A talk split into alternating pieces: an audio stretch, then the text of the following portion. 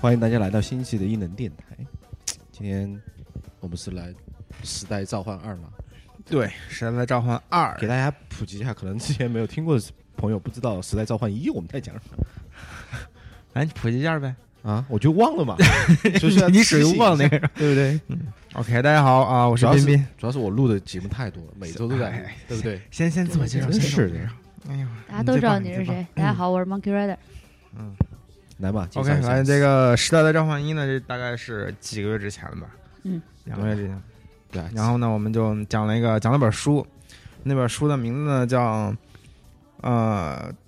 大数据时代的资本资本变革》吧，好像叫英文翻译，不是它是中文翻翻译过来啊，但现在还没有那本中文的翻译。然后呢，它讲的大概的意思呢，就是在讲这个随着这个数据时代的到来，以及大数据的这个广泛普及各跟各种算法的这种进化吧。然后如何影响到这个我们的这个整个的市场，然后以及给人与人之间的这种合作方式带来什么样的变化。然后呢，上次讲了一半儿，然后因为我上次也只看了一半儿， 今天讲下一今 个，天终于这个前一段时间把它看完了，然后呢，我们就可以接着讲下一半儿。嗯，然后呢，就像我之前说的，给大家先书接上回一下。上上次讲的呢，就是说这种数据量越来越大，人们花的时在呃线上的时间越来越长，所有的公司呢收集到的数据也越来越多。随着算法的这个不断的精进呢，这个市场上面的数据量也会因为变大之后，所以说能够更能够了解每个人的需求。然后呢，每因为算法的这种呃进化以及这种计算能力的加强，然后呢，可以让嗯、呃各种各样的服务或者商品能够跟人们的需求更好的呃匹配上。就是说，比如说我要买个 T 恤，以前你可能只能挑，比如说挑颜色的，我只想买个白色 T 恤，那可能你的它你从网上搜索的这个结果就没那么精确。 嗯那如果现在的这种数据量变大之后，以及这算法加强之后，你就可以选， 我想要一个是白色的 T 恤，想穿嗯女装的 T 恤，然后上面呢要有这个异能电台的 logo，然后异能电台 logo 还可以必须得在左下方，而且它还是这个什么什么时间出的什么什么版， 就嗯就这更更精确嘛。然后呢，所以说势必会给我们的这个生活带来很大改变嘛。嗯，大概的之前就讲了这个，以及我们最后还说了一下这个，在这个时代的话，那设计师是否需要什么新的技能对，来适应这种变化？嗯，嗯，都推记起荐来了吗？对，推荐大家没记起来的话，再重新听一下上一期。都是你看这知识点啊，记 住。对，开始开始拿起笔记本啊，知识点下下下半集。那我们 OK 那就是书接上回，然后这次的话，我们就接着讲这本书。嗯，然后之前呢，讲的是这个市场的变化，因为这本书主要的呃侧重点呢是在于，嗯、描述这个数据的数据时代给这个人与人之间协作的变化。 嗯所以说，人与人之间的协作，一方面发生在市场，那另外一方面就发生在这种企业里面。嗯然后呢，这个企业的话，相比于市场的话，啊、我说的大部分都是书里面的观点啊。如果有我自己的观点的话，我会特别标注出来。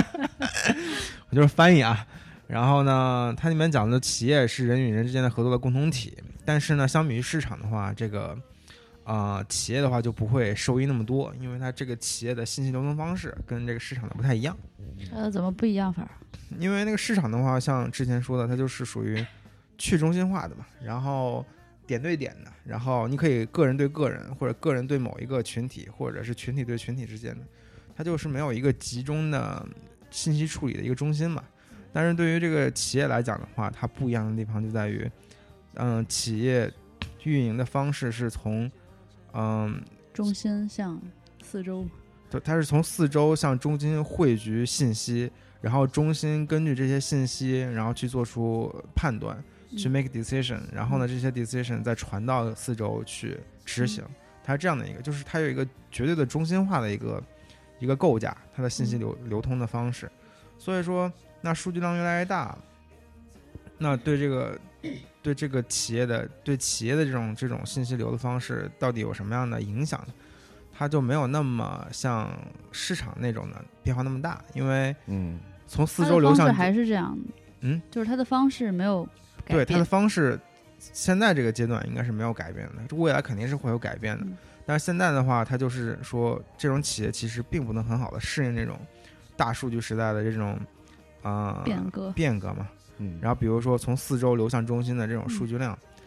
那因为如果企业要有一个高效的运作方运作的话，它其实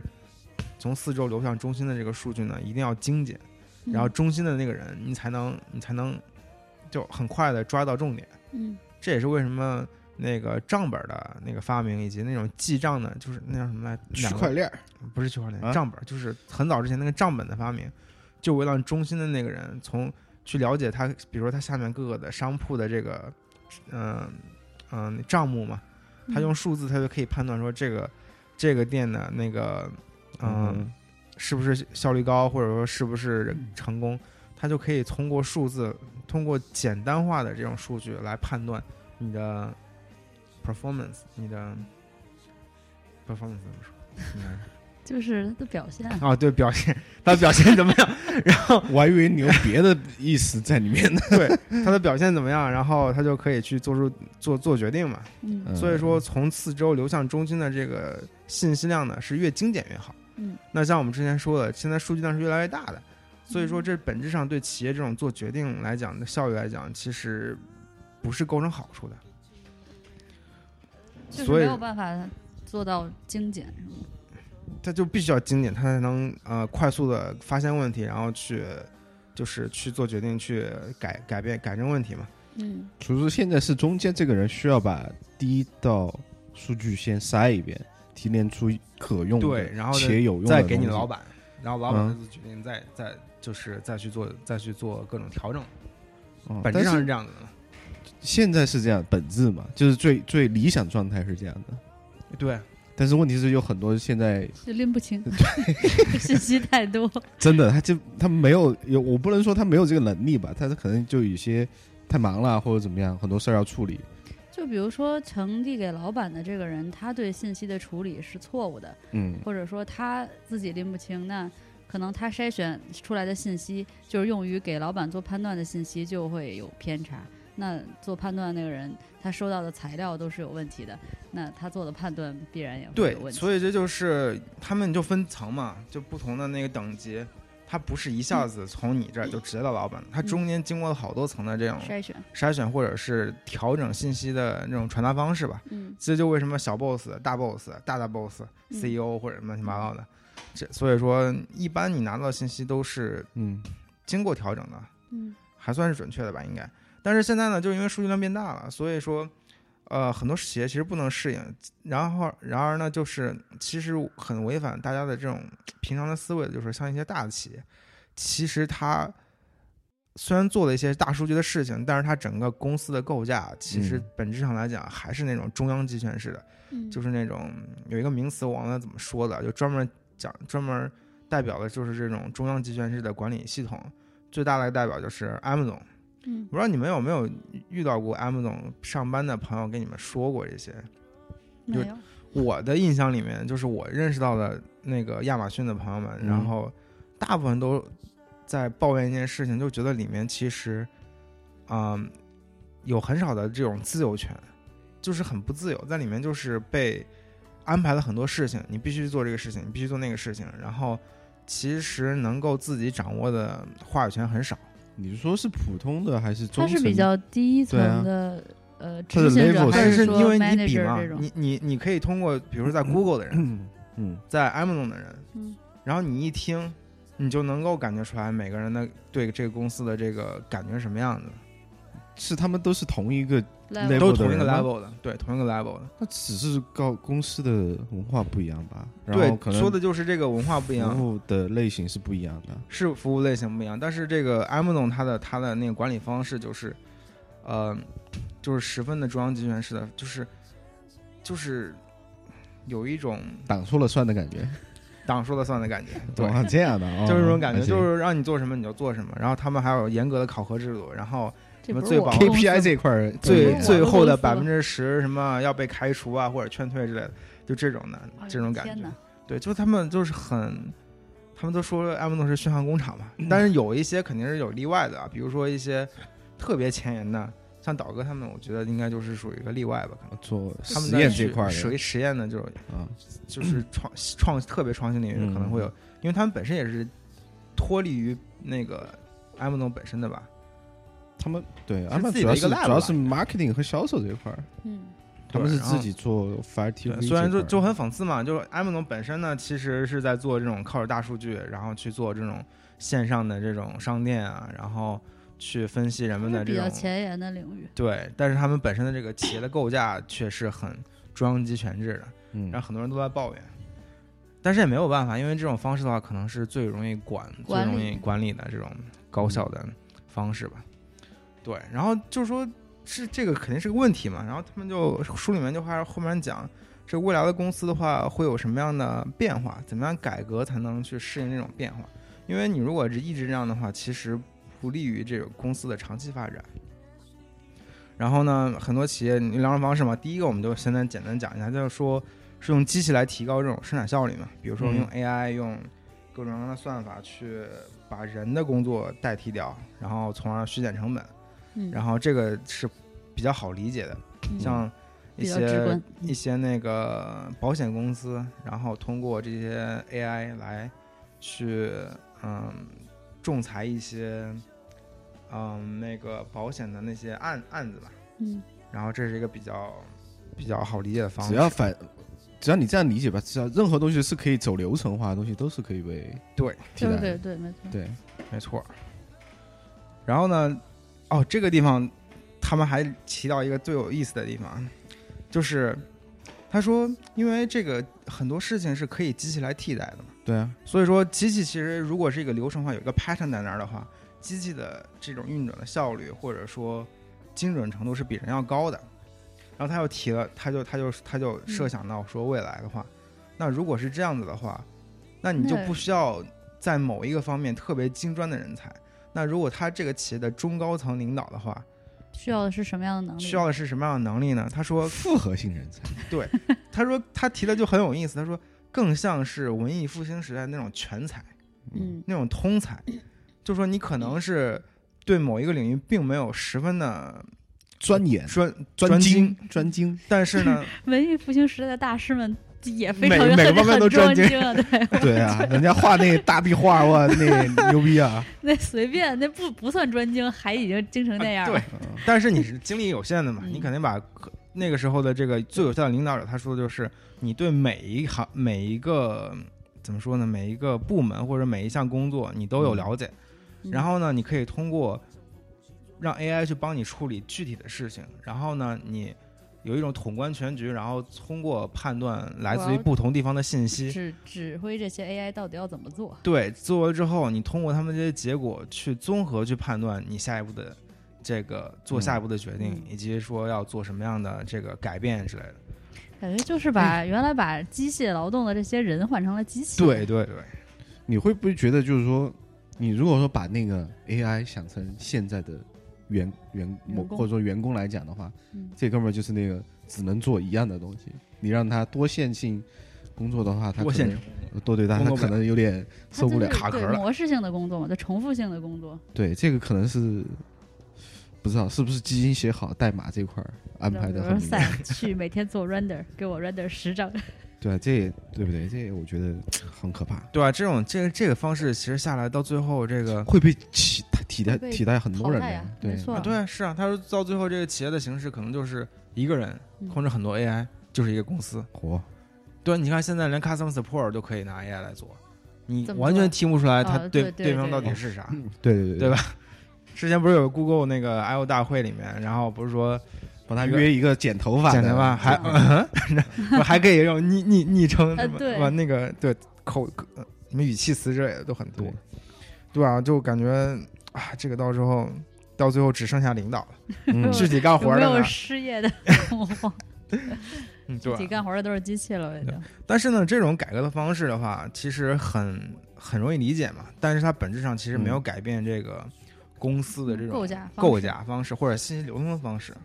然后。所以说这个我们就先不提，然后下一个，然后他就这个的说话，我觉得只是在现有的基础上进行了一点改良，对就对是对把对本质上没有对改变，本质没有改变对，公司构核心架的没有改变和信息流通方式还是一样的，只不过对更高效了一些，把一些不需要人工的呃的那种就相当于一东西个全都改成三了点机器零的升级而已。，对嗯，三就对三点零升级到三点五或者三点二版本，对那它后并不是到四点零的版本。那后面他有讲说去之后呢有对全面改革这本个，质性的有一改革个有一个好的例子，他说的就是从组织构架上去做改革。他举的例子是什么呢？就是 Spotify。哦嗯那 Spotify 的话，它是怎么做的呢？Spotify 最近发展的很好，它好像是不是我不知道是不是已经超越 iTunes 或者怎么样，但是感觉它的这个用户群体还是很大的。嗯然后他的做法呢，就是什么呢？他们把每个公司里面的那个产品的功能分成小的部分，小到他们叫那个呃小分队 squad，嗯，就是那个什么 squad，然后 Squad Team 对 squad team 就是就是一个小的小的 team 去负责一个具体的那个功能。然后呢，这个功能呢，这个分队里面小分队里面没有老板，只有一个、嗯一个协调的人。嗯所以说，整个小分队对这个产品负责，没有一个可以发号施令的人。OK，你如果有 idea，可以，你把这个 idea 说出来之后，大家一起去讨论。然后呢，如果你把所有人都说服了，OK，我们可以做。嗯做完之后呢，呃，但是没有人可以强制你做什么东西，所有人都必须用那种，它是里面文原文提的是就是软软影响力，就是比如说说服你或者拿数据直接说话、这种的。然后这些小分队上面呢，他们还有一个叫呃部落，这个部落呢就是说功能相似的这些小分队组在一起的一个稍微大一些的组织。那部落再往上就是协会，整个协会的目的呢就是来推动这种信息的流通，让你让这个领导层或者每个人都能对公司整体上有一个了解，因为你不能知你得你得知道看全局嘛，你得知道。呃，大家都在做什么，或者你不能做重复的，或怎么样的。嗯但是呢，虽然说它有有一级一级的这种 hierarchy 或者叫等级在里面，但是它其实并不是用来它的管信理。嗯哦信息的流通它只是方来式就不是对，不是中央集权式的了，对，呃，它它对信息在整个构架里面还是在流通的，嗯但是呢，你的你得到的命令或者说你要做的任务不是从上到而下的，嗯是你自己来判断，嗯然后你自己去做，所以它就相当于把嗯，做决定的权利跟信息流通方式感觉有一种脱绑的感觉，你知道吗？所以你可以自己做决定，然后的话就会这样的话就相当于小而快嘛，变形的嗯就想做什么东西可以很快的去实现，嗯不需要然后一层层的审批，然后再下来之类的。这种东西的这种构架其实就很创新，它就相当于说把一些市场的一些因素放到了这个企业里面。嗯嗯然后呢，就做做成这种，他们叫什么叫 hybrid 杂种嘛，杂交产品，对对对，杂交产品，然后就把它两个杂交在一起。这样的话，有个好处呢，就是说适合这种发展很快的高科技产业，比如这种 Spotify 这种新的 startup，但是对于一些传统企业可能并不适用。但我觉得也算一个创新吧。嗯就是所以以说，这种组织架构的方式是顺应了数据时代的发展。对你他感觉就是相当于说把，嗯、一些市场东西搬到那里面了嘛。就比如说去中心化的这种决处决定处理的这种机制啊，然后每个人都可以做决定啊，嗯每个人都是这个产品的 owner 这种感觉，我觉得还是有帮助。我觉得那这这样个的话会不会效率不太高？因为就是人多嘛，就哇你的意见我的意见，大家所有的意见，对，就是说我也在想这个问题，是不不是说他最后最终就是说做决定的判断依据大部分来源于数据，所以他们才可以这样做？嗯哦，你说他的东西可以拿这个来验证是吗？对啊，就是说不然的话，那最嗯终还是会有做判断的人啊。但是未来的话，那所有东西都可以拿数据来验证啊。你这个东西你卖，你做这个玩具好不好卖？那在 Amazon 上一看你就能看得出来。嗯，那的所以说也我是只需要 idea，然后我就用用你说的用数据去验证我这个 idea 是不是，比如说我们三个人嗯验这个 idea，嗯嗯然后大家都觉得自己好，嗯，然后我们就去调研嘛，数据出来是对啊最后我的最牛逼，然后对啊就就我的嘛，就完了嘛，是这样的嘛？对啊，是这样啊。嗯嗯或者说你做一个小简单的 test 版本，嗯嗯然后你就放出去做一个 A/B test，然后你也能知道说哪个更好用啊。嗯，这个的话，我觉得对我们也是个提醒，啊就是设计师，你未来之后，你如果在一个小的团队里面去去做这种，就是一个 proposal 一个提提案的话，嗯你怎么能让别人信服你呢？嗯那你不能光说这个酷吧，然后对吧？我觉得 他然后屌，底翻酷啊，你他有情，怀啊， 你得你得验证说这个情怀别人买单才行啊。对嗯然后你就可以通过收集各种各样的这种、这种数据，然后来去嗯说服别人嘛。所以说这种收，那话又说回来，这个收集数据，他有说到是怎么，I mean，怎么去有效的收集嘛？或者作为一个个人来讲，你收集数据的渠道其实蛮被限制的。我觉得这个就是我们知识点的盲区，你知道吧？嗯其实数据很多是公共数据，其实很多东西你是有 access，的你是可以拿到的，但是你不知道怎么用。或者说你知道有，但是你不知道去哪儿找。对，你知一道不，知道往哪儿找， 二不知道怎么用，对， 你知道不睁知道眼怎么瞎。哎用，因为它的东西它不可能说哦，数据都在这儿，但是你不可能说别人按照你想要的方式把你要的数据给你挑出来，然后再给你做个什么 data visualization，让你啊去看到数据怎么走。那 你能看懂？对，嗯对，对这对这不可能有，那除非给你配程序员，让你说啊，我要这个数据，赶快给我调出来，那也行啊，对吧？对，但配是个你现数在据是师，对天天给你分析这块儿。对，前两天我还在看那个呢，嗯就那什么 Python，然后去做那个什么数据可视化，哦，啊就有很多数据，对对然后你如果把怎么怎么把那个数据我怎弄么到能让人看懂 infographic 对这块儿对 infographic 的对东对西，对啊，我觉得这种东西其实都都是现成的，只不过我们都不会用而已。看同志们，嗨知道自己该补充什么技能了吗？是不是要多学 习？学到老，活到老。没错，所以这就是相当于说，这个这个可能是一个趋势，但也并不一定能够运用到所有的企业上面。但我觉得一些新的初创公司或者科技公司可能会用到。嗯，所以我觉得有一些设计师朋友们，如果说是加入这种企业的话，嗯我觉得也也不要被动的去等到别人告诉你该怎么办。我觉得你可以自己去，因为我觉得这样的话，其实对每个人来说，每个底层的员工他的话语权或者他的他的影响力就会变大了。他觉得自己有责任感。对，这他不只是是责任感，买他也我觉的得这确是对资源的利用也对更高一些吧，就每个人的 creativity 都可以对有机会对得到释放，不对然的话，你也只是一个永你永要远么在就是执螺丝行别钉人的对命令。那那你觉得就是这种组织构架的方式对实体产业，呃，就是会有可就实体产业可以用这种方法吗？十天，这个我们就要喊话君君，是不是？但是对我，如果说说到真的最后拿数据这块儿来做产品作为投他们放也市是市场的话，嗯，你说，我就说刚才回到刚才举个例子嘛，比如我们三个人这个 idea，嗯然后最后看数据，然后得出我这个是最可行、最可卖的，嗯但不一定它是长得最好看的，或者说它长得好看在不重要了就，在在能最卖后出一去就好方了面，对啊，就最后它的视觉或者说某些功能，就不是你想象的那么好了。什么意思？就是他可能不它是有那有个有得有失嘛，就你在外观视觉可能是一个最丑的，但是它就卖的最好。对，但是我就是在想说，像这种呃科技公司，因为它都是用数据说话的，可能它的产品就是一个信息类的产品。但是像嗯实体的产品的话，你比如也说是造也一是个啊杯子，我那除非就是我。就是大到，比如说不同的颜色、不同的材质，我到底选什么材料，这些这也都个是基于我去分给。析出来的吗？对啊，那哎，也你都们是做测玩具试不也出是来的吗？你们做玩具的话，是你设计师说做什么就做什么的吗？不到最后也是 marketing 人告诉你说，现在市场上这个东西卖得好，我们就要有这个这样的这一类型的玩具。这个玩具里面必须要有粉色，因为粉色卖的是最好的，因为有之前的数据，粉色、紫色、黑色、红色，粉色里面卖的最好。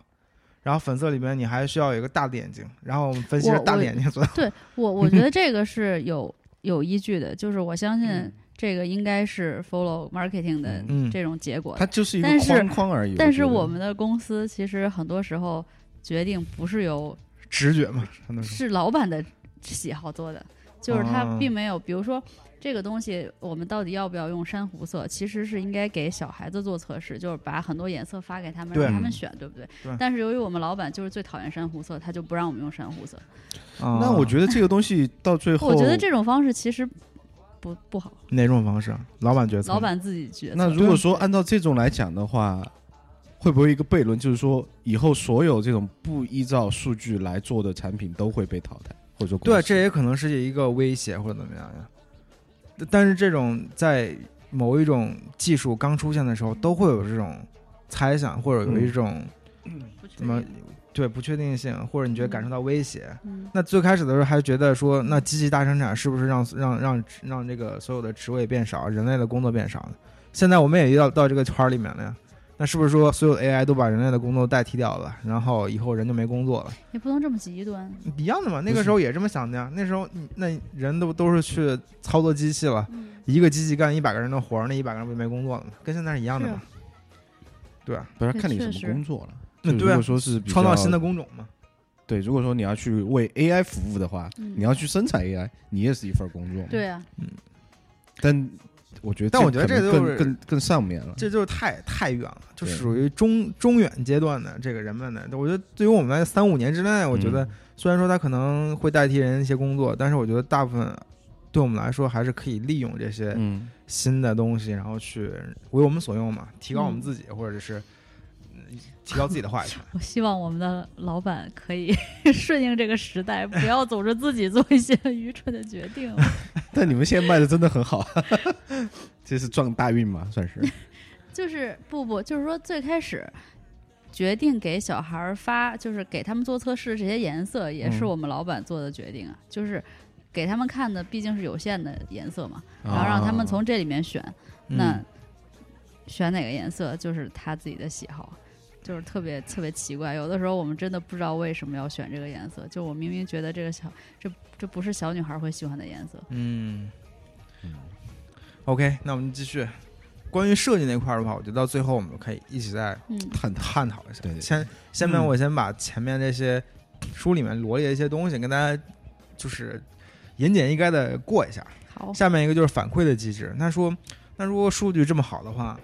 然后数据量越大越好，嗯然后数据的算法的提升也靠这个数据量、数据量、数据库的大小来来做更一步嗯哼，进一步的这种完善嘛。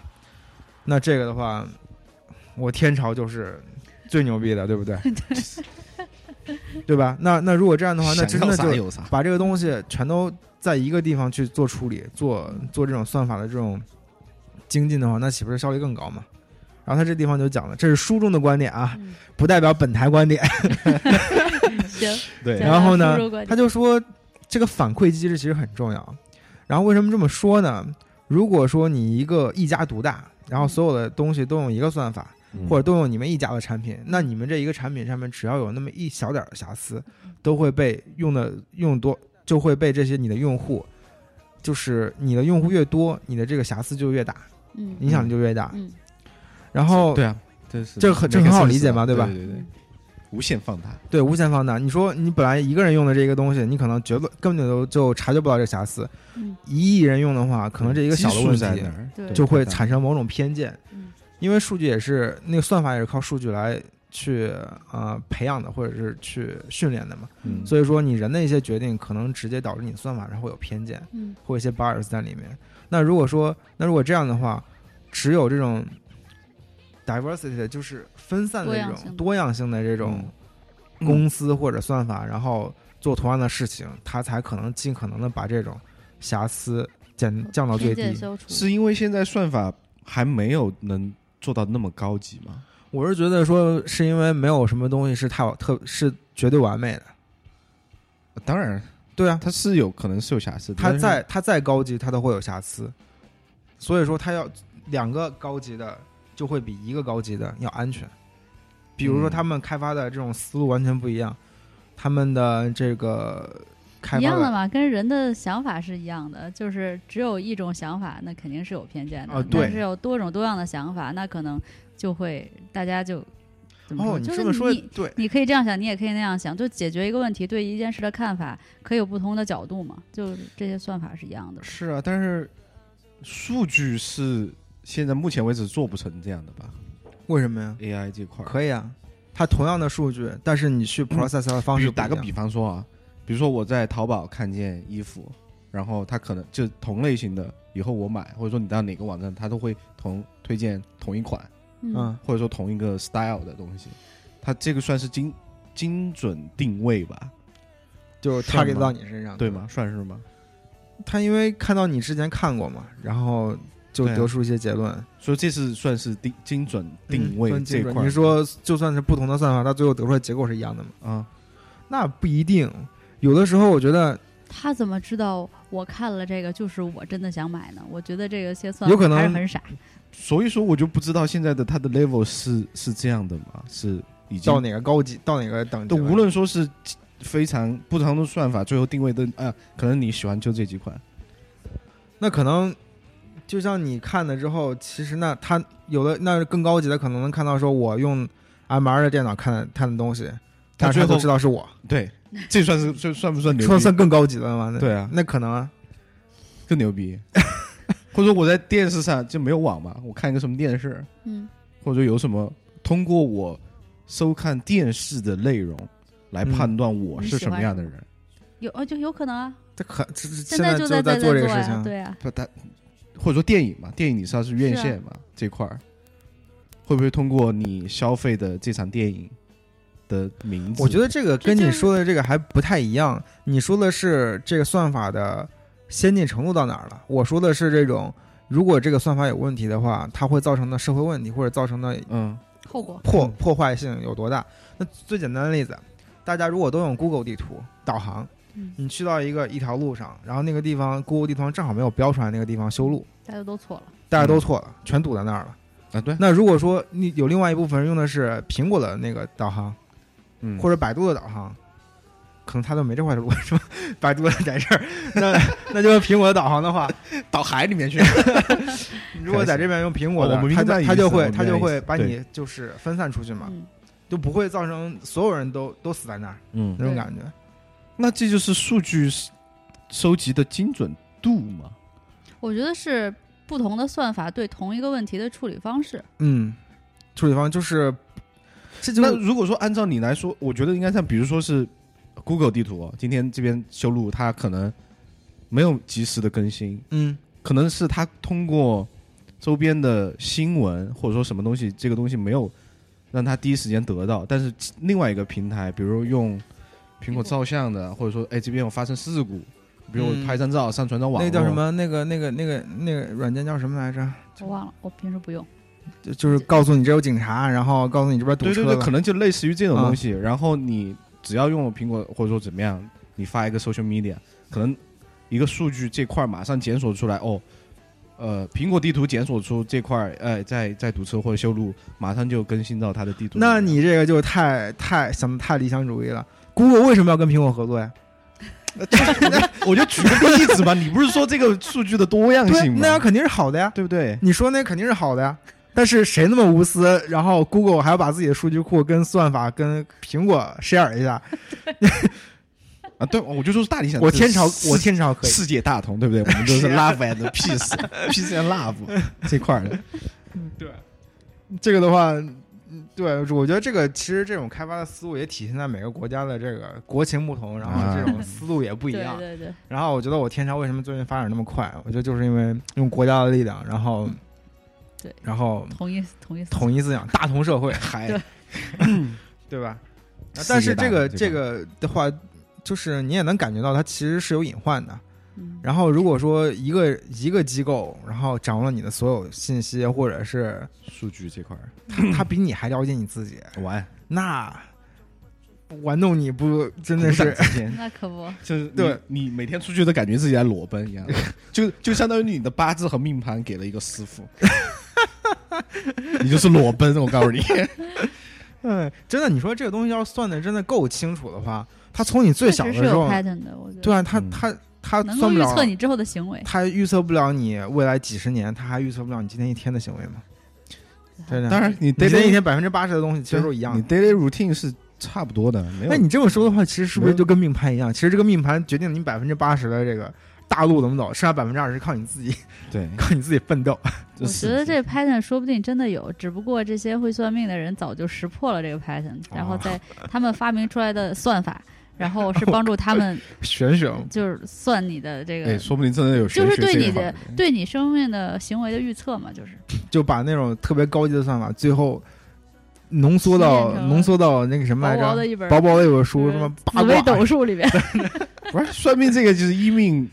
二运、三风水。哎呦我的这一块儿对不对？ 行行行，那我们再拉回 来，拉回来。对对，这个的话，其实他就说这种反馈的机制有多重要嘛？那他举了例子，就是说，比如说一个新闻系统，就比如说 CNN，、或者是我们就我们就说美国这些资本主义媒体，来资本主义邪恶媒体，然后对如果跟 Facebook 联手了，嗯那那真是他用各种各样的方式。就会给你推送。送各种信息，让你帮你洗脑，或者说嗯让你有各影种响你的倾向意性，识，然后你还会觉得你你是是自己自由做的意决识定，不你是是自由意识真。的真的，对，前两天昨天我们不看那个脱欧之战，嗯就建议大家看一下，然后你就会看到自己到底是怎么被别人玩弄在鼓掌之间。火真的，那个我觉得其实一直以来，如果是政客的话，一直都是用这种方法，只不过媒介不同。现在我们有现在 social 有 media，原来就是对嗯传统媒体。报纸嘛，对，啊大字报嘛，公报对啊啊这块儿对，就现在影就是响精人细打击，是，就直接瞄着你，就瞄这个人，然后对。一个一个突破，这个效率多高啊！嗯那嗯其实这样本质上来讲的话，也不无非是效率的提高，其实并没有本质上的改变呗。是没有啊，propaganda 就一直没有核心改变过啊。嗯，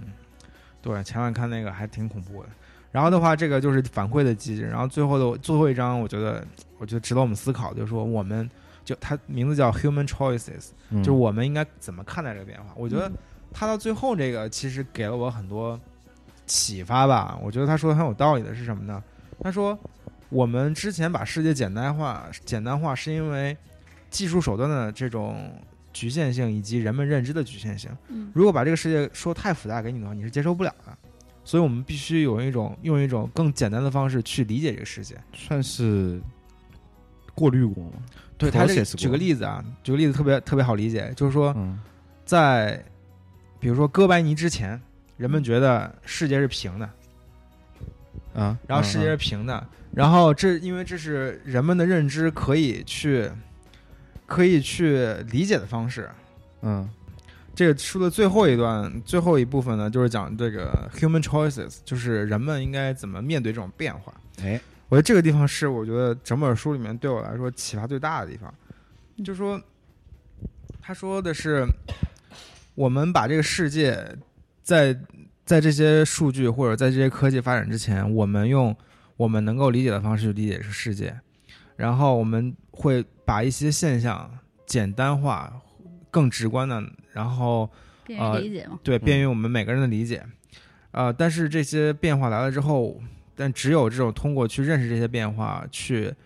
呃学习这种变化，然后你其实这种人类才能进步嘛。他举个例子就很很很很浅显易懂，就说在哥白尼之前，那整个人类世界都觉得世界是平的。嗯，那为什么世界是平的呢？因为我这看到的是因平为的，我们看到是平的，因为我们没有任何的手段去告诉我们它不是平的。嗯它是个球体。然后呢，世界是平的，也能最好的符合我们的认知，那就是平的呀。我看到就是平的，那它不是平的是什么？嗯嗯，然后，但是呢，这种这种认知的话，又不利于这种世这种科技的发展或者人类的进步嘛。所以说，一旦说哥白尼说哦，这世界其实是个球体，然后更多的人去呃发现了有更多的证据去证明这个事情，人们开始认识到哦，这个地球是个球体，然后那我们才能够由此去，比如说探索更多的这种太外太空的东西，天文学或者一一一以及其他一系列的东西才有可能嘛。所以他说这个同样适用于我们这个时代。那以前对我们来说，商品对我们的意义就是说，商品就是通过价格来体现这个商品的价值。嗯那那我们现在这种又有更多的数据了，或者说更多的算法，然后能够更精准的去判断这个商品的价值，而不是它的价格。嗯比如说这个，比如就最简单的例子就是那机票嘛。机票对每个人的价值其实不一样的。嗯没错，对于很多人来讲，我就是随便这一个月什么时候，比如说我去哪玩都可以，我有的是时间，所以我可以挑个便宜的机票。嗯，我不一定非要今天飞，但有的人可能今天就要飞，他可能会为此能够承受，比如说一千美金的一张机票，他都他都觉得他可以接受。 ，yes，嗯对，那有的人的话，可能觉得哦，五百块钱都太多了，我为什么不再等等等等一个礼拜，再便宜二十块钱的时候我再走？嗯，所以说机票的价格对每个人都是不一样的，就相当于每个产品、每个每个商品对每个人的价值都不一样。那这种时候的话，我们就要必须得认知说，所有的东西它的价值对每个人不一样，那你才能去顺应这种变化，才能够去，呃，帮助这个社会往前走嘛，大概是这个意思吧。所以我觉得这个的话同样也适用于我们啊，就说对于设计师来讲，那最开始的时候，那每个时代的最伟大的设计师，我觉得他们之所以伟大，是因为他们在那个时代做了其他设计师没有做的事情嘛，嗯比如他们接受了很多新的。新的想法、新的材料、新的技术、新的一些，呃，科技手段不一样的或者怎么样吧，嗯才能成就，嗯哼比如说某一个大师或怎么样。我觉得对我们学习设计也是一样。最开始的时候，我们比如说对设计的认知就是外形，比如产品设计嘛，最开始就是工业时革命之后的，嗯，对，最那开始是设计师的主要任务是美化那些对美化那些粗，糙的呃对工业产品，对他们刚开始不知道怎么弄嘛，然后各种嗯雕花啊，还像对，嗯手工业时代的那种对一样嘛。反骨， 对，那对于我们来讲的话，就算做做我们学习设计的这个过程也是，那我们刚开始学习外形的时候，就是比如说画手绘、画造型，嗯然后的话，那我们运用这些技能的这个对象呢，就是产品本身。嗯，然后呢，那界定一个好的设计师，最最开始的时候，就比如说他做东西你好可以看。把造型做漂亮，对那在之后，我们对设计的认知到呢什么，然后呢就变成了解决问题。嗯这跟我们自己学习设计的这个流程也是一样的嘛。然后去解决问题，那手段是什么呢？就调研，然后还有什么人机工程学，然后去发现问题，定位那对象呢就是不同的人群和产品，甚至社会，对吧？然后界定一个设好的设计师的这个标准呢，也变成了是能够发现并且清晰的定位问题，而且可以进一步的通过设计手段来解决。那再往后呢，那就更又变成了我们，比如说我们去工作了，然后呢，认知到了更多的这种，呃，能够解实际的解决更真真正的问题，你比如刚说才说的那个是在学校里面学到的，就是在学生阶段，怎么样能算一个好的设计学生吗？嗯，你说那个回归设计之后嘛，就是不不，我我就是你刚才讲到的这个对设计的认知到了解决问题这一块儿，我就觉得是这两个是统一的，所以我把它们俩放在一起讲。因因为我觉得对设计师的这个发展，最开始的时候可能就是在做造型，再往后一点才能发现说 define 就发现问题去解决问题，再往后的话，科技又发展，然后技术又发展，那跟这种供应链或者说制造业怎么去结合，又变成设计师的下一个怎么说呢？下一个阶段吧。对，下个阶段。那再往后的话，可能就变成了更细化的，就相当于数据时代的话，比如对每个人的这个要这个需求都能更一步了解了。那设计师是不是也可以根据每个人去做这种定制化的设计吗？或者说去了解他们的需求啊，怎么样？对吧？一时间不知道该 说些什么。 对，我觉得是有道理的，但是你你想说明的是什么问题？到最后， 我是说，在每个阶段，我们都应该能够找到那个阶段的设计师的自主要己矛的盾吧，或者是设计师的就主要的职责嘛。对，我觉得就是对我们来讲，我们显得嘛，我们我觉得我们不制造技术，我们只是技术的搬运工嘛。比如说在六七十年代那那时候，这个新的材料不断的涌现出来，然后设计师的职责可能就是如何把这些新的材料嗯能够做成新的产品，然后嗯去、呃服务服务人嘛。嗯比如说当时的那个潘通椅吧，嗯，就是因为那个塑料的成型对一体成型的话，它然后才有可能让那个设计成为嗯可能嘛。嗯我觉得作为设计师来讲的话，那这个社会的职责，那你是不是要想一下什么东西是下一个我们可以拿来为人所用的一个东西，然后把它通过通过我们的加工，然后去服务服务人或者服务社会或者服务嗯所以现在有很多的新的类似于设计师职责，就是在做数据相关的，就是怎么把这些数据怎么能，一个是说可能让更多人能理解，这是一方面；嗯再有一个就是说，发现了这些问题，怎么能让这些数据更好的服务于人吧？所以我对我们就应该对这些新的东西要有所了解，然后有了解之后呢，你才能去思考说这个东西到你自底己的怎么位置能在够哪儿？对。作为设计师，其其实我觉得有的时候，我感觉很多，尤其是数据那个设计学生的话，是嗯，在学设计的阶段，反而就有一种盲目崇拜经典。我嗯不是说经典不好啊，经典当然有它的好处，但是我觉得你应该了解的是，其实我觉得学设计史很有很有必要。你能知道说那个时代说他为什么先进，他当时到底是因为做了什么事情才让他变成大师。你对现在回去看，其实对很简单，他不就是做了一个用什么用那个材料做了个什么椅子吗？现在看着很普通，但是在那个时代，他可能就是很划时代的一个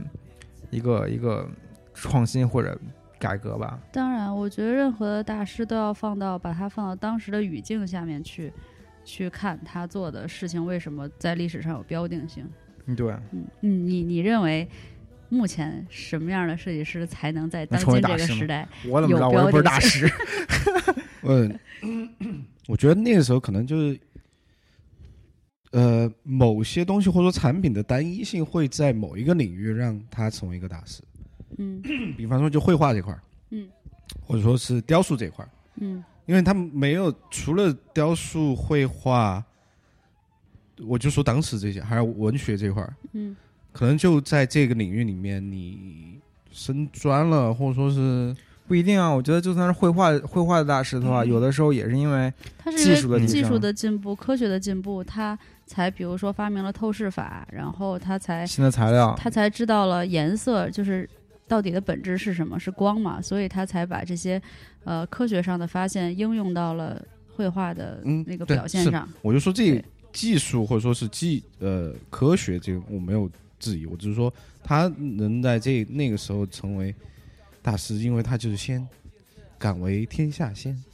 对，嗯就是对是做做一些别人没有做过的时代尝呃的试嘛弄，潮儿。时代的召唤对 嘛，对对对吧 对，？就是实验这一块的，对实验是室，，我觉得他嗯们是站在科技的前沿，嗯就是最早把呃科技上最先的发现转化到自己的领域里面、嗯嗯，加以实验。对。所以说，我觉得很多人崇拜大师，但我觉得不要崇拜说他只是做了一个那个造型的椅子，或者说对啊，就是那个造话又不要说只回是来在造型上，对或怎么之类的，因为对那当个然时候的大师也是借用了科学这块儿，对的，对吧？所以说是我们现在回头想说，你作为一个设计师，你不是只是为了哎这个东西长得好看，你对吧得知道现在的人什么样对他们来说是好看。而且我觉得，尤其我觉得好看其实都还算其次了。对，太其次了，太那其个次了。对，真的就是好材质这块儿、工程这块儿，而且我觉怎得么你把它光运用上，你光想现在，我觉得可能都不太够了。你得想未来几年的话，人类的这这种习惯上，或者说，或者说一些怎么说科技的发展上，在五年之后，我觉得学校当时教教的那些东西，我觉得没错，但是当时没太理解。 未来五年的科技的发展什么样的？未来五年之后，人们的这个认知会发生什么变化？嗯，你在猜猜他们之前去补足你觉得需要补足的知识体系，然后你到时候才能去你去会对理解。整个的趋势有一个预判性，嗯，就是说你对你会至至少会知道在什么领域，可能你的机会更大，或者说最有用武之地。嗯，没错，就相当于比如之前在智能手机就是开始普遍怎么说啊，流行之前嘛，流行之前，你如果就能就能预测到说这个东西势必是一个大的趋创势新，趋势，嗯，嗯，那你那时候可能就会做出决策，决策说我不那做传到时统候手机领域了，对嗯，那到时候，那那比如说你那个时候你你是从说来没有，你那个时候你是在诺基亚的，对那个时候你可能就是负责外观这块儿的啊，对，嗯然后。有些哎，看到这个趋势，我就往这个 UI 或者说 UX 这这方面软去件转方面去转嗯转型了，或者说这块对儿，，那在现在的话， maybe 对，现在不是都说智能手机其实已经到达到瓶颈了嘛，然后已经到了它它的顶峰，嗯就是能够，嗯，就保有量已经最多了。那下一个时代又该是什么？五让 G 你时该代想就什么是五 G 或者什么 IOT 或者什么对其他这的些嗯，所有东西，我觉得都可以去想嘛。然后现在谁也不知道未来会发生什么事情，嗯如果你在之前你就能做好预判，了解这些，帮助自己做职业发展方向判断。嗯，创新这一块儿，对，会比较有意思。因为你是你是借助了一个，你这我觉得这个是帮助我判断我要到什么平台和领域里去做，嗯就是你的能力其实可能在哪个方面你都做的是都但可是以说到做得不这错块儿的但话是你一旦进嗯入到了比较先进的领域的话，可能你的发展会就上一个台阶嘛。但说到这块儿的话，我就想说，回到节目之前，不是我们说这个数据的时候嘛，嗯，呃，最后做决策人都是那种这通才呃通通才才。嗯，现在我觉得可以把之前这个引引到现在这一点，是不是？作为设计师，你不是说只是 focus 在你的领域这一块儿呢？我觉得对每个行业都是，就是说嗯你不能只告诉你哦，你说我是设计师，嗯我就只按照别人设计好的设计师的路应该怎么走，嗯哼你按着那个走，那样的话你只是在跟着别人走。对啊，你只能说，我作为设计师，我知道我现在要做的什么事情，但是我我会预测说未来五年设计师会有什么变化，会有会有什么新的职业出现，然后我觉得那个职业跟我现在的职业规划怎么才能就是挂钩。 align 在一起，就是项能够目匹配的。发起人，对，啊所所以以说说以后工作啊你都不需要有员工了，网上搞定的，对不对？就我觉得是每个人的真是这个技能点都是，比如说我的技能点就 A B C A B 嗯， A B C D，然后这几个技能点，那这几个技能点或者说我的特长，那在下一个时代，比如说未来几年之后，那个时代里面哪些能跟这几个技能点挂钩的东西？如果那我可能那个时代你要做那个职业，你可能还需要 E 这样一个技能点，那那我我可能现在以就提去前学就这去个学学。对，等到或那个时代来的时候，然后之后正我就刚正好就赶上对，正好赶上了，你不就乘上了吗？这个，哎，不是有一种人是那种发什展么的什么东风是吧？ T 型嘛，就是对 T，就是在某一领域专专精，精然然后其后他又都有涉所猎了的解，对，涉涉猎猎广泛泛，对对对，对大家就是往这个方向发展，我觉得比较好一点。对，没错。所以我觉得这些东西大家不要排斥新的新的知嗯识，然后其实你觉得它可能跟你离得很远，但是嗯其实真的不如你想那么远。我觉得不是新的知识，而是新的信息，就是对大对家一定要收集信息，哦对信息保持 open。对，对一定要保持保持开放。怎么去收集这种信息呢？对，你看，这不就是我们在继续强化我们异能电台在这 个设计界的先锋角色，对不对？思想性，以前我们教的是技能，这块儿我们升 级碰的对三点零三，点 零了，对对对三点零。对，对于这一块儿的话，我们准备出一个，嗯、类似于就是多涉猎一些其他方面的这些有思辨的节目，思辨的对大家可以在里面讨论的这种。对，我们现在的想法就是出一档类似于读书的节目，然后哦嗯我们会隔一段时间就读一本书，然后对觉得跟设计相关的，可能跟设计无关，看起来跟设计无关，但是我们到最后呢，都会把它跟设计挂上钩，然后让你知道说为什么这个东西你能够运用到设计上，嗯哼，嗯然后也算是给大家一个、一个演示，就是说如何能够从其他的领域，就是引导到你自己的嗯这个行业里面，怎么转换？对怎么转换，并且之后我们对嘉宾的采访问题上可能对也会更尖锐一可能些，到时候会会辩 battle。论了。对对思辨。这对节目中 diss 他， 你觉得你为什么可以成为这样好的设计我师？们的目标就让他们哭着出门儿。我不这么认为，是因为哒哒哒哒 哒，你给我一个合理的解释，对不对？以后再也找不到嘉宾了。 天哪！ 嗯， 嗯，嗯，好，所以那个大家有什么作为想法都跟大家说，跟我们嗯对说一对下。对，对对于这个读书节目，大家有什么想法也欢迎给我们留对有言。什么意见和或者建议这你觉块得呢有什么书也可以推荐给我们，对的然后我们也可以去看。嗯，但是我们网易上有朋友跟我们留言说，觉得我们只是在复述书中的观点，我有们的时前候面的确是在对啊复，述是啊，对，然后还说那个觉得讲的特别乱，然后我我不知道各位有什么看法。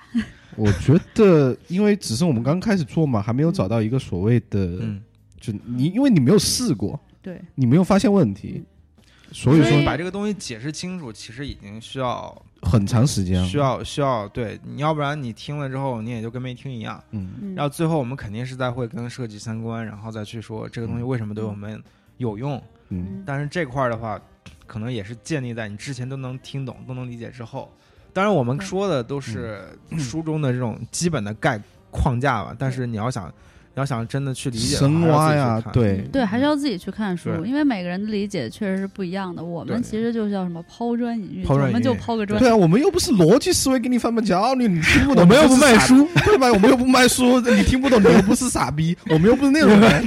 就 不能这么 不能这么说我们的上帝。 只是只是我们是说把我们所看到这本书的一些内观容，点对，引先起一些对，就很很普遍的东西，让大家哎能听到哦，原来你们这本书在讲这些，嗯，嗯，然后啊、呃我们可能是这么想的，可能嗯给大家一些想法或探讨。嗯最后这本书你爱看不看那是你的事儿，学到东西那是你的。我觉得最重要的那一点就是说，如何能够看到把其他领域的东西转到跟你自己自己相关的这个职业。对，而不是是听别人在说什么，对你要听别人听说方法背后这个 why，对不对？对，台长一副恨铁不成钢的样子。不是，我现在对对于你说的那种留言的人，我有个另外一个想法，就是说嗯他们想马上你给他总结出一个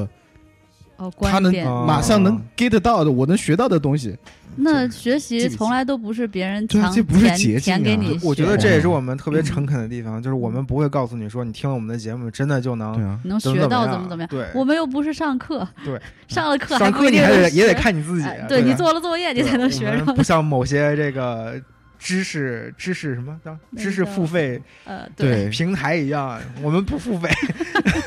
啊不付付费费，的，而且你要说你上一堂课，老师也是按照课本给你先讲一对遍，啊，嗯对不对？你后后面还是得靠自己去做题，是对而且你的举一反理三这解个能力是靠对的自己，朋友不是靠节目啊。可不是嘛，我们就节告目诉只是给你 一，反三是要通过自己， 真的。还怨有啥？但是还是还是希望大家给我们提意见啊。对对对，比如说对呃读书类节目，可能你们对想对看到一些什么类型的书啊，或者说嗯什么领域的啊，我觉得都可以，或者说包括我们呃节目的结构，你们想听到什么样的清晰的构架或者怎么样的嗯都对可以对，欢迎给我们留言对，。如如果果你你你嫌呃想的简单，来，你给 我一个复杂的框给架。给我们一个 demo，然后我们可能会发展你当主播。对对对，来 来来，我我也退觉休得了，你我牛逼我退休了，我对对，或者说你觉得哪个行业会影响啊到嗯，设计行业怎么样呢？你也可以告诉我们，然后我们也可以去研究一下。对的嗯，行好，好嗯，大概就这样。祝大家脚踏实地的干活，并且有远见。好的，新年 快乐，这不是我写的吗？拜 拜。拜拜拜拜。怎么会，怎么会，你竟原谅了我？我只能永远对着对白，对着我给你的伤害，我原谅不了我，就请你当作我已不在。我睁开双眼看着空白，我忘记你对我的期待。读完了依赖，我很快就离开。